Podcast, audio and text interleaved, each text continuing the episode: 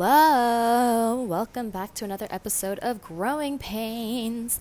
Uh, today I will be discussing Depresso Espresso, which is just depressive episodes, um, how I handle them, and just really like the harsh truth behind episodes such as those. Um, I don't think it's going to be a very cuddly one, uh, to be honest. Um, Kenny came by this week. Actually, well, it was actually last week and this week. Um, it was actually really crazy because Saturday night we went out to a restaurant. Well, not really a restaurant. I don't want to even call it a food court either, but it's like this dining area. It's called Boxyard, and they have like several uh, restaurant in these little boxes, and uh, it's from different cuisines. So like Indian, there's a Vietnamese stand there, there's a Mexican stand there. I got a burrito, which was oh, so delicious. He got a quesad-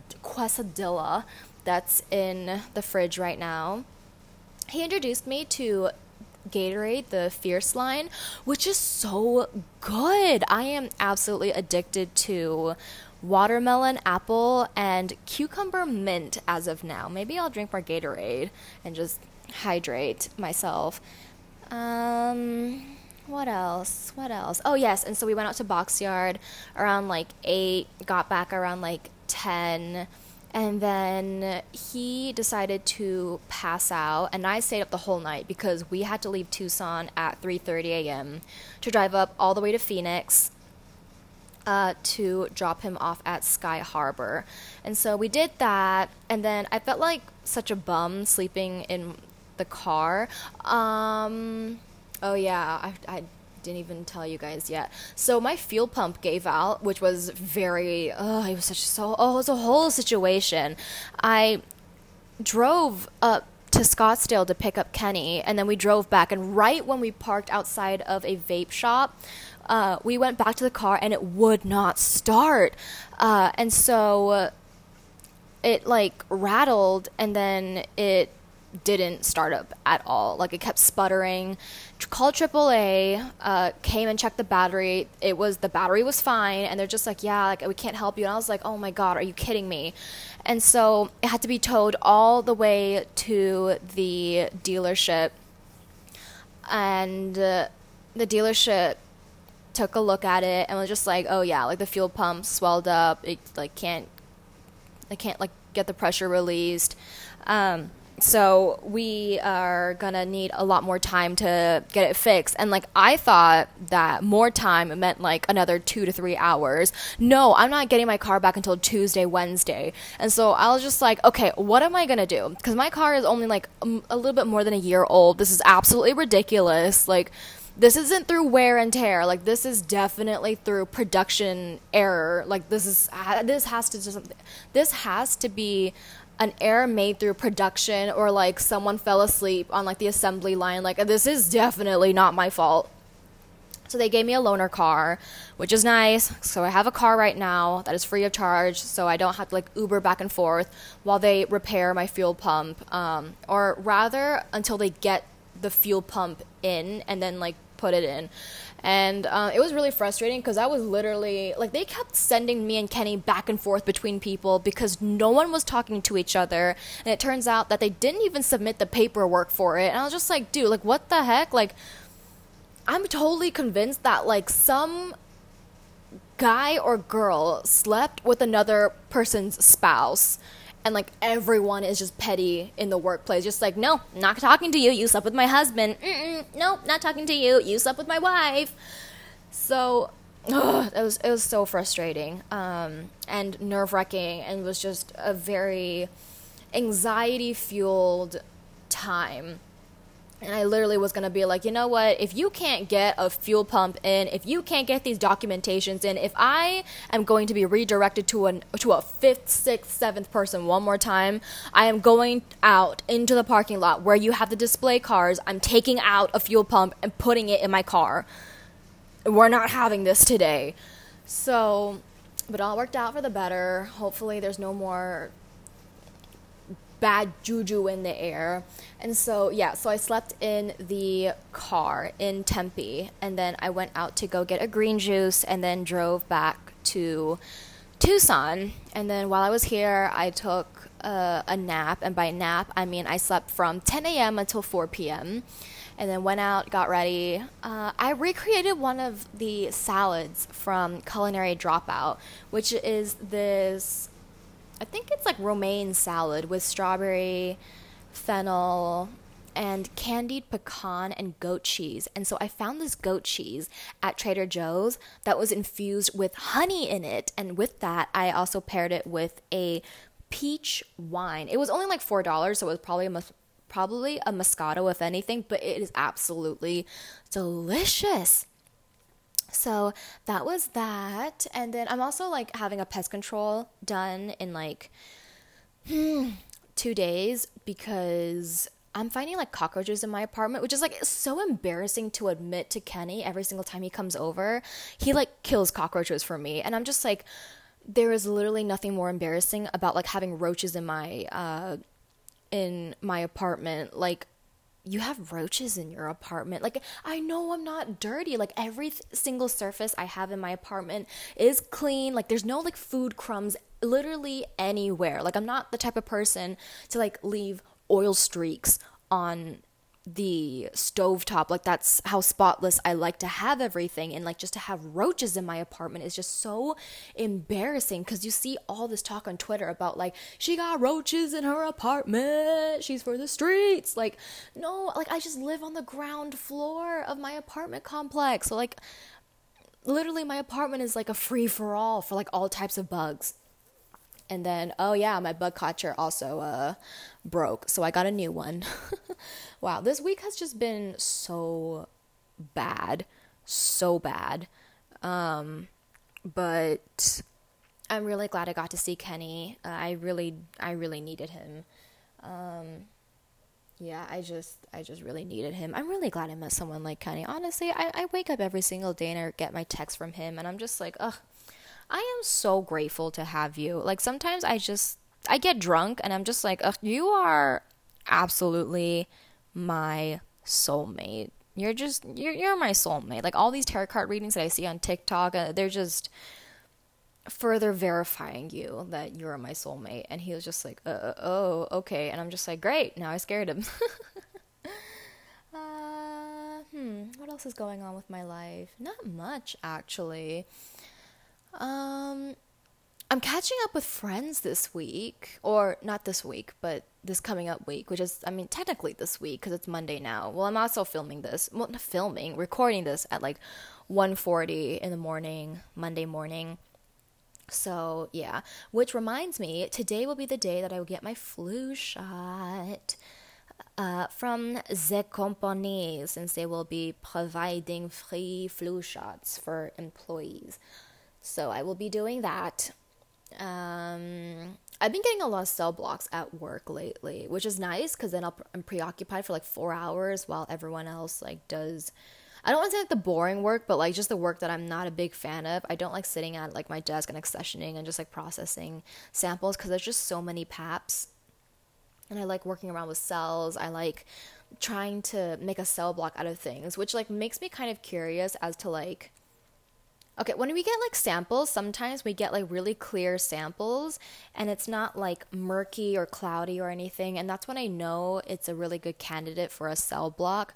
But when a doctor orders something, uh, for something for a sample, for example, like a cell block, and the sample is like super clear, I, I'm just like, you, what, what, made you think that I could do a cell block out of this? Like, did, like I hate I hate putting in orders for another order where it says like oh I can't process this because I don't have enough like there's a insufficiency of the quantity needed to make a proper cell block because when they order it usually it's you know they're ordering it for a reason so but you know besides the point whatever so, without further ado, I'm going to do a trigger warning right now. this is your last chance. Trigger warning, trigger warning, trigger warning. I'm going to say it three times. Um, this episode will mention suicidal ideation and self harm multiple times. So please, if you, it's not your thing, if you get triggered by this, if you, you know, it's not your cup of tea, please do find another episode or just like exit out of this and like wait for another episode, which is God knows when because I upload whenever the heck I want um, to watch if you are easily triggered, okay? Because it will be generously sprinkled throughout this episode. Um, I will not be saying trigger warning every single time just because it happens so often uh, within the script and within this episode planned. So, please like again this is your final warning uh, exit out if you are easily triggered you do not do well with these types of topics and you know just go back to another one or go to another episode. Okay so without further ado let's get actually get into the um, the topic. So today we're going to talk about the sads. And so the SADS is something that I like to refer to as brain goblins. I actually stole that idea from a friend, and sometimes she gets these intrusive thoughts and she refers to them as brain goblins, which I think is a very useful way to refer intrusive t- thoughts because, hello, like you don't want them and they're ugly. Like, that that's basically a goblin. Uh, so intrusive thoughts are very strong for me personally and sometimes drives me to want to kill myself. Uh, I think the reason why I haven't went ahead and done so is because I fear pain, being alone, and how, how I will die. So that's why I never went ahead and attempted suicide, but I was very, very, very near to doing it at times, which is why I call the suicide hotline and I get very volatile during times of high stress. I remember when I was constantly running to and from class, trying to balance a relationship with family and friends, trying to deal with outside circumstances, just all these things, just balancing all these things. And it's a lot to handle. A lot of the stress load was new to me because usually your parents are there to soothe you and you know be there if you need them but i didn't have my parents because they're halfway across the world and also they're kind of emotionally absent. So, you know, it's not really their thing. My relationship with them wasn't necessarily the best. So, I didn't really reach out to them by choice anyway. You know, like again, like my they live in a different uh in a different location, but they also live in a different generation. You know, my dad isn't too big on mental health. He went through an entire war that probably traumatized him so bad, but he still claims that he is like, you know, he's fine. Like, oh, you know, I went through a war, but like, will just casually bring up like being shot at or like seeing people burnt to death or like charred to death or just things exploding all around him. And, you know, my mom is an advocate for mental health, but you know, there's only so much that she can do because she's not a licensed therapist. So today I'm going to discuss that what I do to get things to be better for me and you know, it's it's gonna like I said before, it's gonna be a very hard to swallow uh, episode uh, with a lot of hard to swallow pills. So, this is in no way, shape, or form me giving you advice. Again, I am not a licensed therapist. I am merely stating things that I have realized from my life and what you know, could potentially work for others and me sharing what I do. I cannot guarantee that it will work for you. So let's off with start with what triggers and what triggers my episodes. I used to be on birth control and they would literally make me feel like I was going crazy. I was uh, so emotionally numb for months during these times. So I relied on superficial pleasures to make me feel something, like make me feel just something. And this resulted me into getting into a really unhealthy friends with benefits relationship with someone who did not reciprocate the feelings I had for them. So, you know, maybe I'll do an episode on like casual hookups, but you know, th- that this was definitely not casual. Um, I felt like it was more intimate than casual. We knew a lot about each other. Granted, like we met each other back all the way in freshman year, so that's a lot of knowledge built you know on top of each other. There's a lot that we know about each other. So it's not just like, hey, I'm here to fuck. Okay, bye. It's more so like, oh, how's your classes? Oh, I remember you doing this like a couple months back. Like, how is that? You know, it was a lot more intimate. But this very well could have been one of his manipulative ways just to get what he wanted. Um, I also have synesthesia, so certain events that are particular colors will trigger me to the color associated with my depressive episodes. Oh, someone is dying. Oh wow, that is right outside my apartment. Okay, well, um, yeah. So, uh, my casual relationship with this particular person triggered my depressive episodes. Birth control triggered my depressive episodes. Um, my synesthesia triggers my depressive episodes. I have something called the blue bear feeling, and it's something that my sister and I share. How I see my depressive episodes is just, you know, being tired, not being able to get out of bed. You know, there's a whole bunch of things that accompany these depressive episodes. But the blue bear feeling is just a very, very uncomfortable feeling that's deep in your gut. And how I visualize that is like a white background with a tile of blue bears with darker blue paw pads and a darker blue stomach that is illustrated on this white background. And for some reason, that is associated with every single one of my very uncomfortable um, feelings. So, you know, things that remind me of that uh, or things that are that quote unquote color will trigger my depressive episodes. You know, it's a, it's a really weird way to describe synesthesia to someone who doesn't have synesthesia, but it, it just, you know, it just bear with me.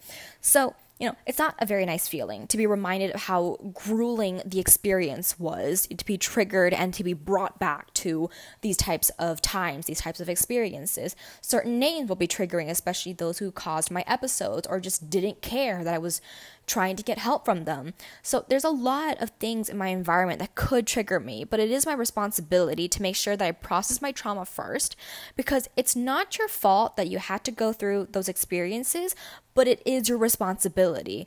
Now, it wouldn't be a growing pains episode without a hard to swallow hot take, so here's mine a lot of times with depressive episodes, you tend to not prioritize self care as much because you can't bring yourself to take care of yourself. You know, that's just it's not a bad thing. It's not like a like a ew, like you can't take care of yourself. Like it's no, sh- sh- it's just something that happens. Okay, this can manifest as a loss of appetite. You know, not eating, that's not taking care of yourself. A loss of interest to do things such as hobbies, see friends.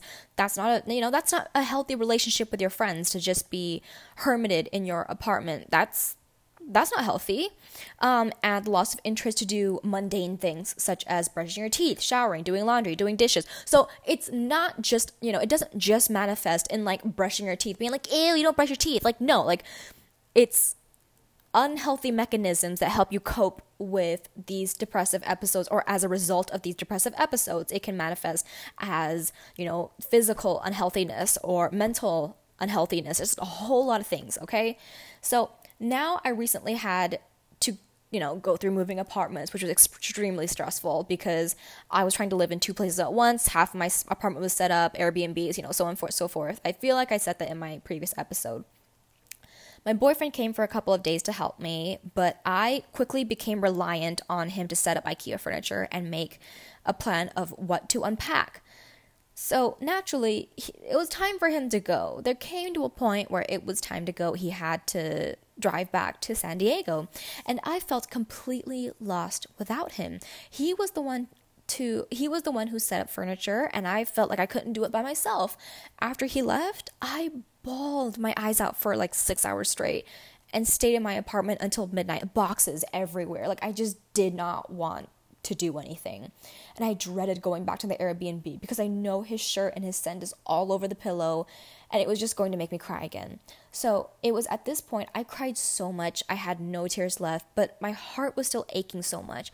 So, and I feel like this is like the worst type of pain where you cried where you can't cry anymore and it still hurts and I felt like I wanted to give up. So I asked my mom to help me with the rest of the boxes. I was anxious to start the day because I didn't know where to start. There were so many boxes. I mean, looking back at it now, it just prepares me to move again into another bare apartment without furniture, unlike student housing. But like I knew that I if I didn't start putting the IKEA furniture together, I'm not going to have furniture for my apartment. The boxes in my apartment aren't going to put themselves in their designated places, and the IKEA furniture isn't going to arrange themselves. Some serious work needs to be done. So, yes, I'm in a place of extreme distress. You can take a break, maybe grab some Starbucks, and then go back to your apartment, but you still need to put in the work to set up your apartment. So, one thing that I like to touch up on is self care. So, a lot of the things, or a lot of the times when people talk about depressive episodes, they mention that they haven't been showering, brushing their teeth, you know, etc., etc. So, I've been there. You know, I've definitely been there. You know, not to the point of not brushing my teeth habitually or habitually not showering, but I did go through those nights like those. During a really, really bad time, I would come home exhausted from school and would fall asleep on my bed because I would be battling my intrusive thoughts every single day for however long I was at school. And then I would go home and then I'd be alone with my thoughts and I'd be like, I'm just gonna close my eyes just a little bit and then I wake up and it'd be daytime and all my makeup would be on my face. And the next morning, I would have like tons of breakouts on my face when I took my makeup off. I also wasn't feeding myself right because cooking took some serious effort. So I ate out a lot or didn't eat enough, so my metabolism was affected. I was training my body to be to retain more calories because I'd fluctuate between eating a lot and barely eating, and that's not healthy. And the thing is, with all things considered, your body is smart but not that smart. My teeth wasn't going to brush itself when I fell asleep at 3 a.m. My hair wasn't going to wash itself, and the food in my fridge isn't going to cook itself.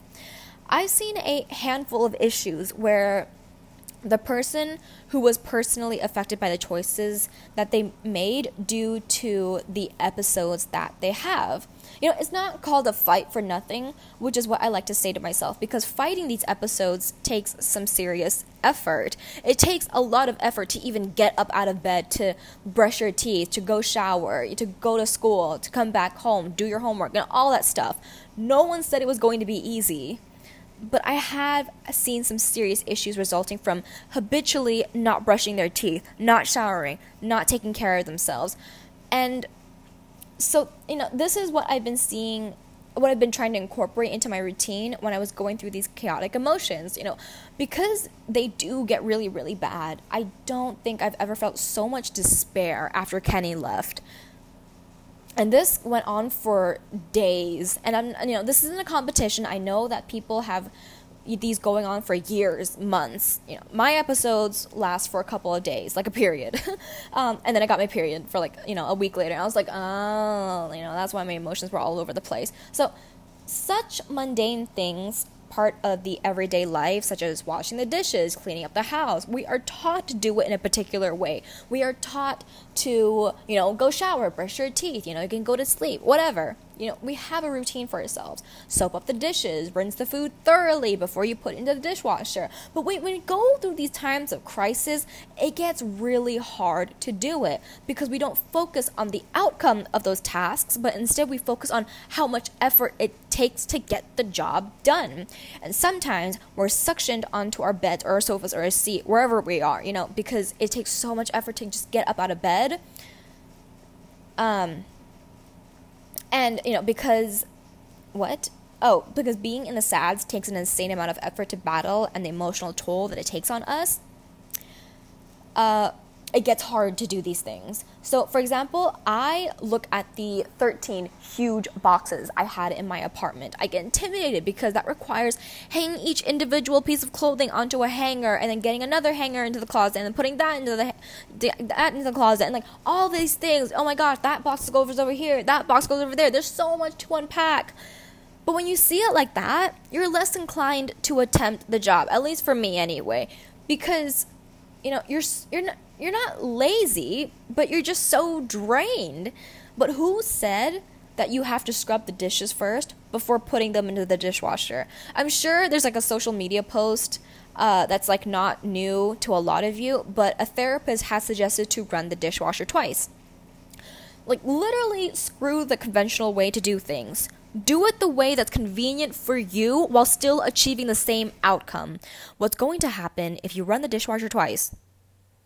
What's going to happen? Literally nothing, except maybe the dishes are going to be really clean afterwards. it takes a lot of effort to wash the dishes. You know, you gotta get the soap, you gotta scrub it through, and then you gotta put in the dishwasher. Or like if you have to hand uh, wash them, then you gotta like scrub it really good, and then you gotta make sure there's no grease on there. Like the plate's gotta squeak for me, and then you can put it on the dish rack.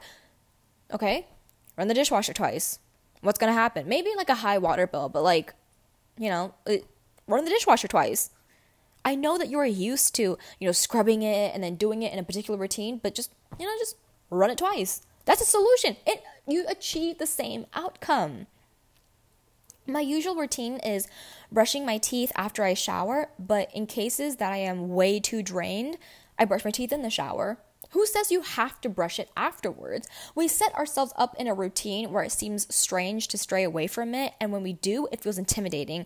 But we have to remember that it's okay. And even in a time of a mental crisis like this, it's a change in our routine because we're very obviously not in a crisis all the time 24 7. So, a change in our emotion is no different than a change in our routine, and both are okay. We just need to know how to handle it.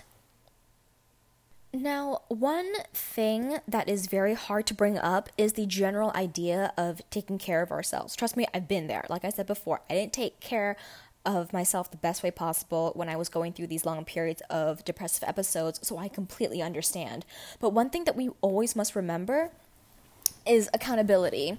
As said before, our traumas are not our fault, but it is our responsibility. I slept with my makeup on before and woke up in serious breakouts. My teeth were stained because I drank coffee uh, because, uh, you know, I was tired and uh, because I was sleeping without going through my usual routine, it wasn't getting the cleaning it needs, you know. So my teeth were not getting the best of care. Maybe I was brushing it like once a day for like three days. So, yeah, it's a hard thing to face because we feel shame that we let ourselves become like this and it's not healthy. Uh, and, you know, it's not a healthy way to look at ourselves, especially at our self esteem. Everyone can agree that not taking off your makeup off for a night is not healthy. You know, you shouldn't do that. But it's definitely not the end of the world if it doesn't become habitual. And when these things do become habitual, that's when it becomes a serious problem. And I've seen it envelope a number of people, and it's actually really hard and sad to see to live around a depressive episode and have it envelope you and let it be a part of your life, and that's no way to live. It's not that you can't do it. You have been strong for a really long time and you're exhausted and it's time to rest. But sometimes a battle with the SADS is done with rest, not vigorous effort. You don't have to, you know, be a ram and just constantly ram your horns at the wall all the time to get through these depressive episodes, to get through this hill, to climb up this hill. Sometimes you just you just gotta sit at the base of the hill. You know, just sit and reflect and be like, okay, you ready to this? You ready to this? Okay, we can do it again. That's still progress in its own.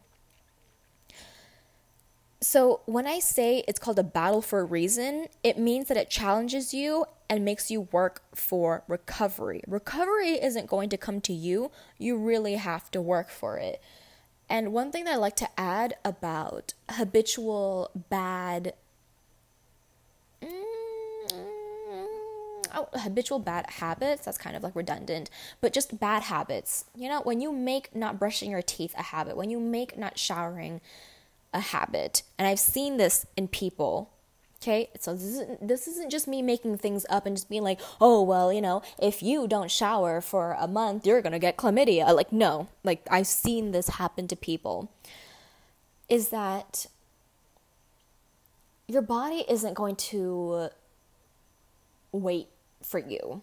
You know, your body is going to respond appropriately. It's going to respond in the best way that it knows how. Physiologically, it doesn't it, it, I'm not going to say that doesn't give a fuck about you, but you know, if I could tell my teeth to be whiter after I drink coffee, and if it works, like I would totally do it, but it doesn't work like that. So it could cause serious harm to your body when you don't pay attention to it more than good, obviously. Uh, you might end up with cavities, gingivitis, and that is a fat hospital bill to pay. A very fat hospital bill to pay. Uh, when you don't shower, you're more at risk to getting infections.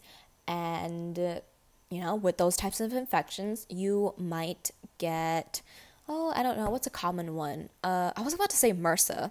MRSA's definitely not common. Um, what's that one? I was going to say bubonic plague. That is also not correct. uh, I, was, I was also going to say SARS. Why, why is it not clicking? It is not SAPS. Mm, what is it? Now it's bothering me. It is. Okay, now I'm going to look it up staph. That's what it is. Staph. You're gonna you might you're more at risk to get a staph infection. So, you know, so just something to keep in mind about. Just something to keep in mind about. Uh, so anyways, back to my point. But and I didn't have to have I didn't that was horrible. Let's take that again. But and I didn't ask to have depression, and I didn't ask my dad to neglect me as a child, but here we are. That's just how the cookie crumbles. So, what does it mean when depression makes you work for recovery? Well, let's start off with a couple of bad habits. A common thing I see is missing brushing your teeth or not showering. You know, we can all agree to miss a couple of brushes or showers is not a big deal. It's not the end of the world, but when it becomes habitual, that's when it becomes a problem. So, one thing I'd like to point out, and a lot of people aren't going to like this, is that you have to do it yourself. Your body is not going to clean itself. So, if you habitually do not brush your teeth, there will be inevitably plaque buildup. Your tooth health will deteriorate. If you cope with depressive episodes with fast food, your body is not going to recognize that it's bad for you and it will only respond appropriately the only way it knows how. It's not going to say, "Oh, well, seeing the level elevated levels of cortisol in Anne's system, we're going to metabolize this Cane's a lot faster so body issues won't become a problem." And we're also going to metabolize this so that she doesn't get uh, greasy food reaction on her forehead, greasy food acne on her forehead. You know, I really wish it could be like that. But again, that is not how the cookie crumbles. So, I've been working on the script for a couple of days, and we were having our weekly Bible study, my friend and I, and we were talking about consequences. I asked her, How do we know when bad things happen in our lives? If it's God's way of disciplining us or it's a natural consequence of the natural order of the universe? And after giving some thought, she said, God never wants us to suffer. He is all knowing and all loving, and that would, you know, He wouldn't do anything to smite us. Although, you know, it's very much uh, alludes to the Old Testament. But besides the point, she starts by explaining how you have to reach a level of self awareness to understand natural consequences of the world versus the work of God Himself.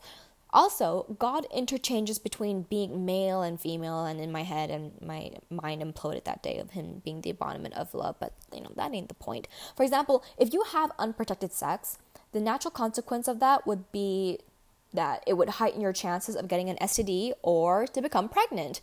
Now, it's really not the work of God to give you chlamydia or gonorrhea or to put a child in your life that when you're not ready but still have to be fully responsible for it you know, God doesn't want you to suffer through that, but that's a natural consequence if you do not take precaution and if you are not self aware of this and if you want to be, at this point, it's reckless because it's unprotected sex and all of us should, at least I hope, should know about protected sex, you know, but, you know, it has the same idea. So the same applies for these episodes that some people may have. You feel less inclined to take care of certain things, but these episodes make it significantly harder for you to achieve that. So you don't, for example, brush your teeth, a natural consequence of that will be heightening your chances of getting gingivitis. So, how do you get out of these depresso espresso episodes? The harsh truth is that you probably can't. Uh, but what you can do is change the physical aspects of your life. Wow, why did I say that you can't get out of these depresso espresso episodes? Maybe a better way to phrase that is that you can get out of these episodes, but these episodes will always exist and that you can change the physical aspects of your life to avoid these episodes. Okay, there we go. So, like I said before, recovery takes work. So, first, you would need to find the determination and perseverance to go through this journey. If you don't feel like you're ready and it feels overwhelming, that's okay, but at least try a little bit every day. because that, this is no way to live. Find out what makes you happy when you are not in these episodes. Is it going to get coffee? Is it calling up friends? What is that that makes you feel at peace? For me, it's sitting at home watching H3 podcast episodes with an Illegal Pete's rice bowl and a scented leaf tea and a cider. I enjoy drinking on the weekends now, but I don't use it as a coping mechanism. When I feel like it's too much waking up, sometimes you have to compromise. You know, not every day is going to go your way. You know, I love to stay at home and cook, but sometimes I wake up too late. So, you may not have all the strength to make meal for yourself. So just to get takeout, you know, so that I've done that a lot. My friend and I had a conversation about making food because both of us have problems with food intake. And she said, when I go through these episodes, I try to eat so that I am alive. I eat for, you know, to be able to live. Um, and when I get out of these episodes, I eat based on food quality. So, what does that mean? You may not have the energy to make a nutrition packed salad with salmon, avocado, goat cheese, fennel, which is actually one of my favorite salads from Culinary Dropout. Um, I used to get Cane's twice a week because that's all the energy I had to get. And that's okay because, like I said above, you eat so you have energy. And when you get out of these episodes, you can eat based on quality. So when I get out of these episodes, I make a salmon with cheesy potato skins and a side of Brussels sprout, you know, something that is nutrition packed and healthy. But Anne, I don't struggle with food. I literally want to kill myself. And I've definitely been there. I was going through a lot of problems with documentations as a result of incompetence from administration. And I was just like, you know, if I get one more email about we never received this, I- I'm I'm done. I'm done. So I totally understand. So it seems like everything is piling on top of you, that there seems like there's no end to it. You know, just when it's going good, something happens. So I personally like to keep myself occupied, paint something, take a nap, make some tea. It's easier said than done, but by doing that, I put it in the back of my head just for five minutes. So imagine a brain goblin, because remember, these intrusive thoughts are brain goblins, or try to imagine them as brain goblins uh, throwing a really big temper tantrum. And this is something that I'm also currently working on. So, you know, let me know how it goes for you guys. Um, pushing all types of buttons, you know, a, a, goblin rushing from this part of the brain to that part of the brain, pushing all types of buttons, flipping all types of switches in my head, making me go crazy and manic, making me feel all types of, mo- of emotions. Uh, you know, oh my God, I, I'm gonna go home and kill myself. Ranking from what is the most painful way to kill myself to the least painful way to kill myself, applying my EMT knowledge, being like, okay, well, like if I restrict blood flow here, this is what's gonna happen. If I stab myself here, this is what's gonna happen. This is the part of protocol of like EMT. Uh, and it's just you know that's abusive information. I'll, I'll admit that, but you know that's that's what my brain goblins do. It uses and abuses my degree and my medical knowledge to be able to off myself. Um, and I do this. This is very real. But when you minimize it to it not being your fault and not you being a sack of shit with a shitty brain and being like, I, you know what, I'm a sack of shit. The world's better off without me. When you imagine your, I want, I want to say chemical imbalance, but your intrusive thoughts as this other thing rather than, you know, than you, and you separate your intrusive thoughts from yourself, it becomes a physiological problem. To me, it's helpful. So it's not diminishing your problems and that you need help, but it's also not making it your fault. And there's a difference between your invasive thoughts and you as a person. I value life. I enjoy going to Trader Joe's to buy plants. I enjoy doing Bible studies with my friends uh, or with my friend on Sunday. I enjoy seeing my boyfriend. I enjoy FaceTime with my dad, even though every single time we talk, it's about applications to higher education. But, you know, besides the point, there are good things in my life and I, I acknowledge them. And by having this brain goblin pressing all types of buttons in my brain, sometimes my vision of what makes me happy gets fogged.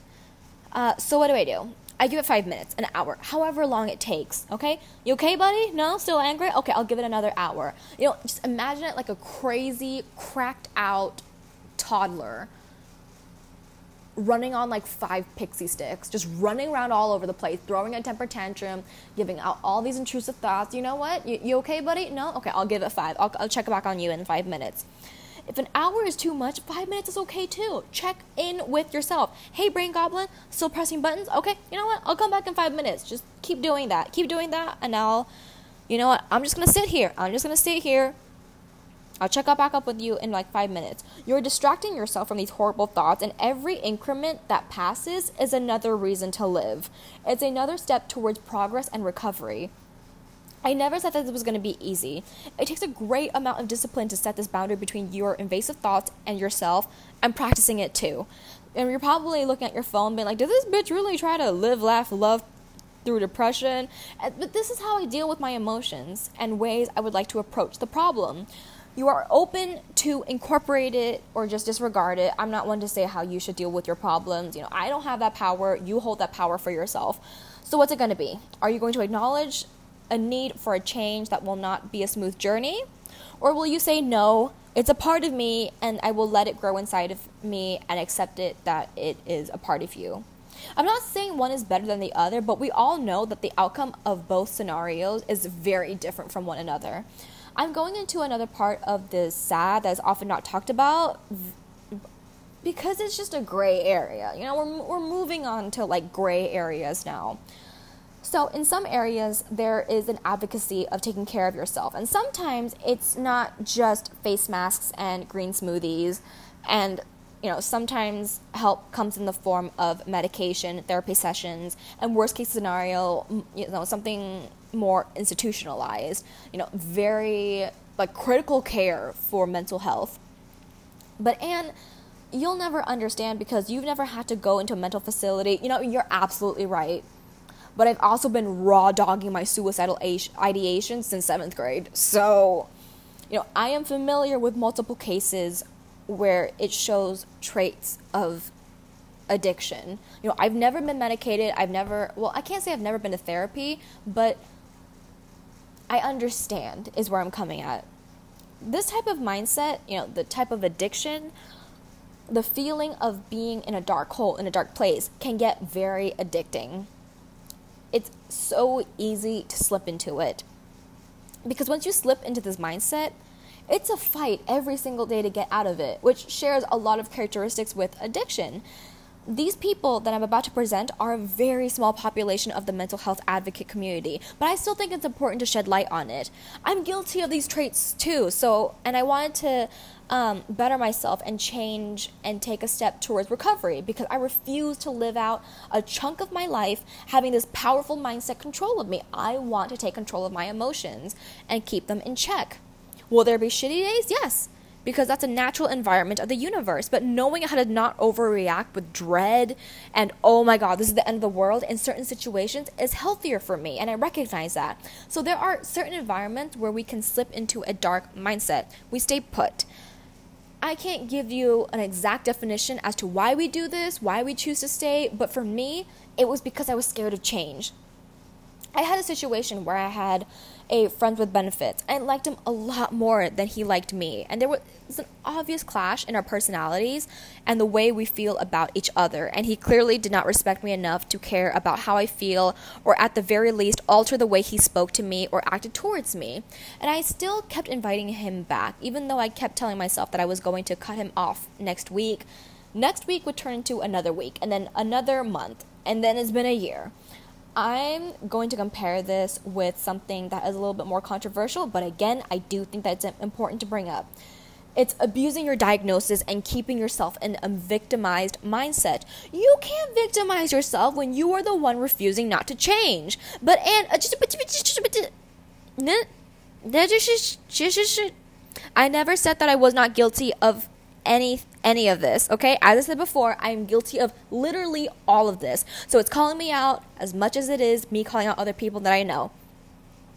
But the difference is is that I tore away the roots that were growing around me so I could get up from the ground and walk. These roots growing all over me kept me in my dark hole, kept me to the ground in my dark mindset and thoughts. And the roots were everywhere in my veins, in my brains, in my ears, literally everywhere. It was in me. It was a part of me at one point. And when you rip out these roots, you have to rip it out of your veins, out of your ears, out of your nose. It's going to be painful. No one said it wasn't going to be painful. You're going to bleed. You're going to cry. You're going to want to give up and say, you know what? I'd rather just lie here. I'd rather just lie here and let these roots consume me because that's not painful. I don't bleed. I don't cry. You know, I get it. But ripping these roots out is going to allow me to walk, to run, to go to places that I've never been before. You cannot deny that the outcome of a person who is willing to grow through these growing pains and those who choose not to are very different.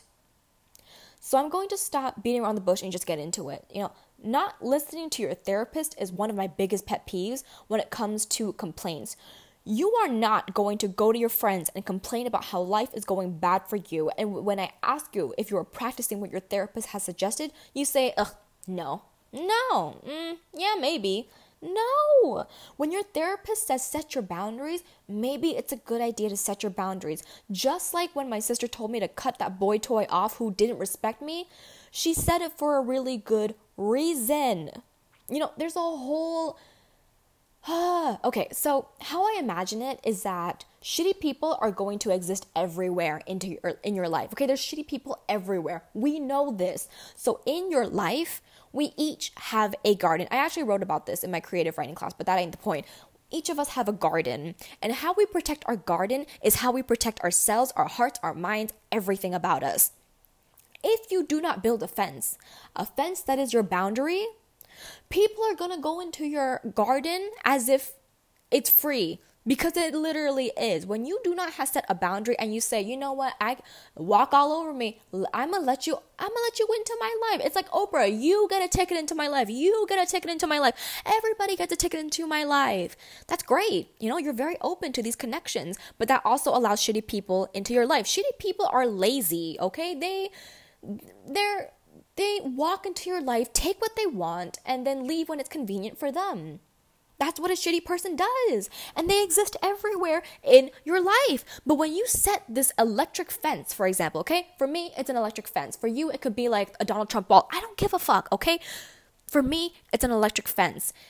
And outside of that electric fence is a sign. That sign says, You have to treat me right. You have to treat me with respect. You can go into my garden, but, you know, be out by 9 p.m. Okay? If you talk to me, these are the words that I would like to be addressed as. No, you may not call me a racial slur. I do not find this funny. You know, treat me with respect. Talk to me with respect, and I will respect you. I will allow you into my garden. We can have, we can share some nice lemonade together stupid st- stupid people shitty people are lazy. Okay, they're lazy, they are stupid, and they are incompetent.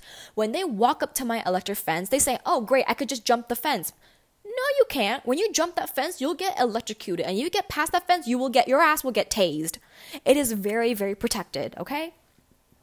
And when they read through these guidelines of your boundaries, they're gonna get discouraged because they're just like, I have to work through all of this just to have a lemonade with you? No, Mm-mm. I'm gonna walk out. And there you have it. No shitty people in your garden. Now, I'm not to guarantee that there's like no shitty people in your garden. Like, there's like 100% of the people that are going in your garden are like not shitty people because, you know, they're really good at disguise or whatever. But when you set that boundary, you lessen the shitty people that you allow into your life. Now, that definitely means that there will not be as many people in your garden for like maybe like a hot minute but it doesn't give them the opportunity to take advantage of you. But it all starts from building that electric fence to begin with. Because if there is no fence, they're just gonna go into your house and steal your lemonade, and we can't have that. So, moving on, the topic of abuse of a diagnosis, the lack of accountability. You know, I have no right to sit here and say, well, I have a conflicted idea of what parental love looks like, so that's why I'm going to keep attracting boys who don't respect me. I'm going to keep bringing them in, you know, keep bringing them in, not going to build that, you know, electric fence. You simply cannot blame a trauma or a mental disorder entirely um, you know, sorry, I, I messed that up. You cannot blame a you know a poorly made life choices on a on your mental disorder and trauma. and I mean compl- all of your life choices on your traumas and mental disorders. I have met people who have prepared their documentations before they even attempted the assignment. They procrastinate, they procrastinate, they procrastinate, and then like you know the night before they're just like oh well you know i can just turn in my uh my documentations from my doctor. I think it's no big deal. She'll understand. Like she has to. I've met people like that. I have also met people who showed off their medications. You know oops i'm mixing alcohol with my antidepressant together. I'm gonna get so tipsy tonight. I've seen people abuse their medications like that. And it's like, first of all, you're not taking this seriously. There are people out there who can't afford health insurance, and you are here mixing your medication with alcohol as a joke. As a joke, and you're doing it because you think it's funny. And you have explicitly stated to me in front of my face that it is funny. So, with ignoring what your therapist says, on top of abusing your diagnosis and medication, why do you do this? Why did I not listen to my sister when she told me to cut my boy toy off? It all boils down to lack of accountability. Oh, I can't cut him off. He's the only one, he's the only thing that gives me comfort in terms of what love looks like because I have abandonment issues. You know what happens when you have to face and fix your abandonment issues, Anne? You can't use it as an excuse to invite that boy toy over anymore. Because when you when I start working on myself, when I start working on my parental issues, on my what love actually looks like, I realize that's not love at any type of level. Now, I don't care if it's like a casual relationship, that's affection and intimacy on some level. That is on the spectrum of what intimacy looks like. But that is not what good intimacy looks like. And when I fixed my parental issues and when I have a good idea of what intimacy looks like, and when I have come to terms of what my dad has given me, what my mom has given me, what their love looks like, and when I've, you know, fixed that, I can't blame that anymore. I can't simply look at my dad and say, You never loved me as a child, so this is why I uh, depend on superficial pleasures by, you know, by other boys. I can't do that when I've come to terms with that. The same way where there is a lack of accountability when you do not work on your problems so that you can use that as an excuse for your other poor life choices. You know, I can't sit here and say, well, you know, I haven't been able to get my schoolwork done because I have had these really depressive, really bad depressive episodes, and this is the reason why, you know, my house isn't, may not be clean and my schoolwork isn't done. Okay, fine. Then I go to therapy, I get these medications, and then I get myself into a better mental place. I know how to handle my emotions. I know how to handle my depressive episodes. I am medicated so my the chemical imbalances in my brain is a lot better than it was, you know, maybe like what, like a year, two years ago, six months ago, whatever, okay? When you figure that out, you have to face that whatever you do boils down to you. That you fucked up. You were the one who didn't get these schoolwork done. And although your depressive episode can explain your behavior, when you better yourself, you can't blame your depressive episodes. You can't blame something that isn't there. When, you, when I'm not having depressive episodes as a result of me taking steps to better my life, I can't say, oh, I didn't do my schoolwork done because I have depressive episodes. When those depressive episodes weren't even there. Because you got yourself into a better place now. So whatever you did, you fucked up and you have to take accountability for that. So you know what? That, that's just my soapbox on it. That is just my soapbox on it. And, you know, I know I'm to get like, this is a very controversial episode, but I feel like it does need to be said. So with that said, I will return with a much better episode and we'll finish off the rest of my wine and the rest of this podcast, uh, this H3 podcast. So, with that said, I will see you in the next episode. Okay, bye.